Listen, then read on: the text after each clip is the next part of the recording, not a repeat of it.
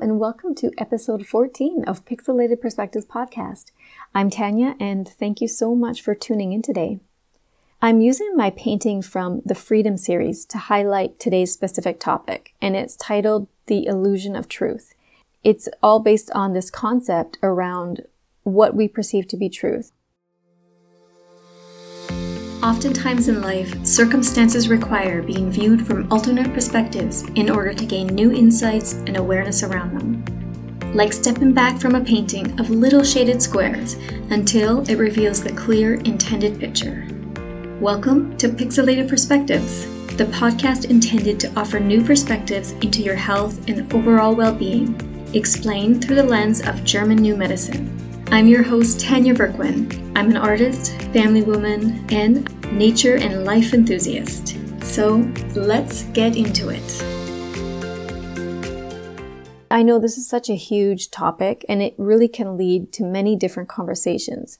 But the direction that I want to explore for today is how I notice the absence of personal discernment in so much of the population, just even in my general area with the people I see how when information and ideals are presented to people from those considered as quote unquote authorities are automatically accepted as truth without stopping to think or to reason or question, even when those things presented don't make any sense. And that's where my painting comes in. I'm going to link the painting in the show notes so that you can see this specific painting, but to give you a little bit of context, all of the Freedom Series paintings, there's three in total, they all have eagles. But for this painting, it's an eagle landing, coming down for a landing, and instead of being on the earth, the earth actually has is a black and white checkered floor. So, you know, there's elements I put in for a very specific purpose, but I don't want to, you know, tell you the exact reason why I did because this is kind of the whole purpose of the painting. Yes, I wanted to make it seem very odd because it's going to be a way to help people evoke questions, get them to ask if something doesn't seem right. And then also the specific elements like a black and white checkered floor, like an eagle, like an eagle coming to land. They all have meaning behind them and there's specific reasons why they're there.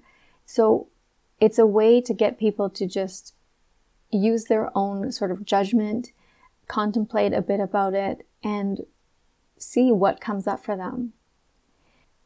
With the unfoldment of the current world situation, the past year and a half has been a means to an accelerated growth for me personally, and I know it has too for so many others. But if there's one overarching theme that I've awakened to lately, it's that my perceived truths were but only illusions of truth. I've come to realize that virtually every major system of what constitutes and governs our daily lives has been presented to us, inverted to the truth for our entire lives.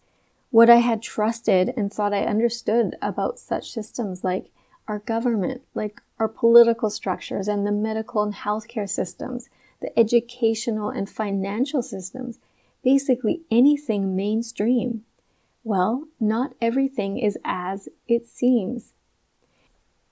The idea of this particular painting came to me as a distinct vision one afternoon while I was listening to a conversation between two individuals. Um, it was on the Awakening podcast with Roy Cullen, and uh, they were exploring and highlighting examples around the topics that I just mentioned. And a couple hours later, I had an outline sketch on my watercolor paper ready for the first brushstroke. And it really was the beginning of a first time conceptual art piece for me, which I intended to help share a message with. A piece that would evoke people into asking questions when things don't seem right.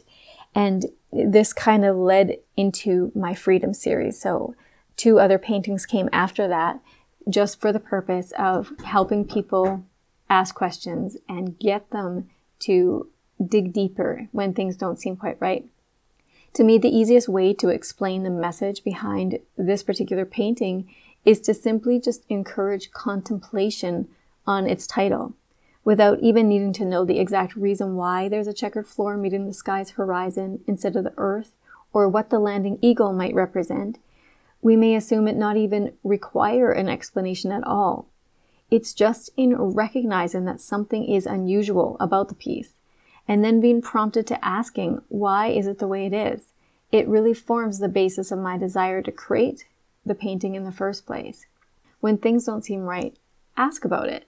I'm always curious to know will the seemingly unusual painting prompt people into asking questions and wanting to explore it further? Or will people just dismiss its peculiarity and choose to simply accept it for how it is with no questions needed?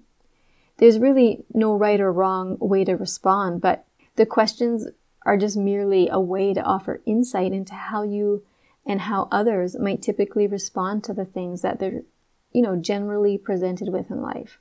And why is this of importance anyway? It's of huge importance because when we question things that are presented to us, it allows us the opportunity to see and understand things more clearly. And it gives us the opportunity to use our own discernment. And as obvious as this might sound, the concept seems to be lacking practice in today's society. There's a reason the question why naturally tends to come up for us when something seems a little off.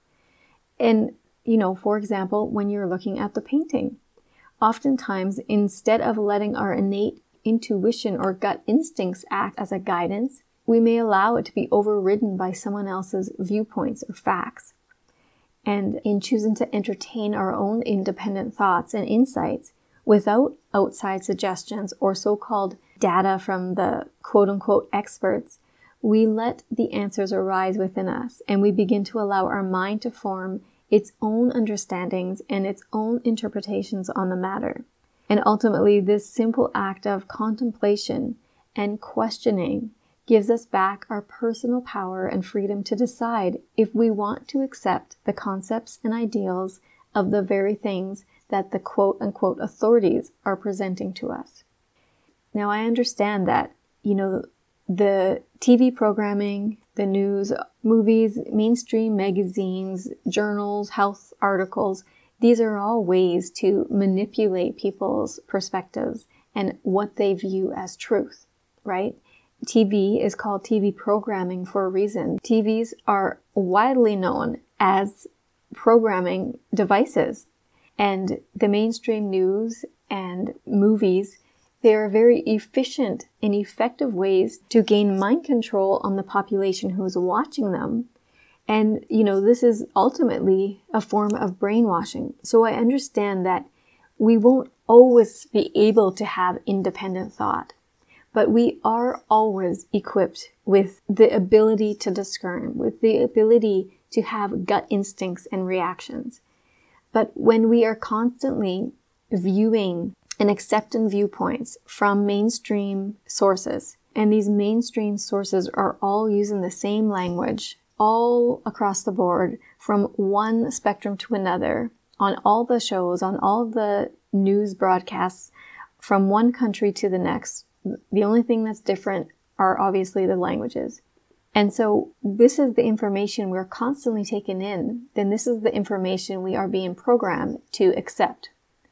And I feel like so many people, even when the numbers don't add up and things are completely off and they seem off, there's very few people stopping to question it. I know that even in the last six months, the number of people who have awakened to this understanding. There's so many more people now awake to this and this realization than just even six months ago. So I know people are coming around and it's great to see, but there's still a long ways to go. We see this highlighted in everyday life when we'll hear our friends or family members talk about if they're not feeling well, they immediately want to go to the doctor and they want to ask what's going on with them instead of firstly observing their situation and asking themselves, well, what has happened recently that has caused an upset? Or people will turn to the mainstream media news program as a way to stay up to date with current events because that's who people have come to believe who to trust. And yeah, no questions asked. So these are just ways that we've been taught to look for others for all the answers and solutions on almost every level of daily living. And in doing so, our rational and spiritual faculties have become impaired, like our decision making and ability to practice discernment. It was my hope and intention that this painting will prompt people into more questioning if and when things don't seem right. Because there's always going to be more to the story than what is being offered. On both sides of the story, there's always going to be more to it.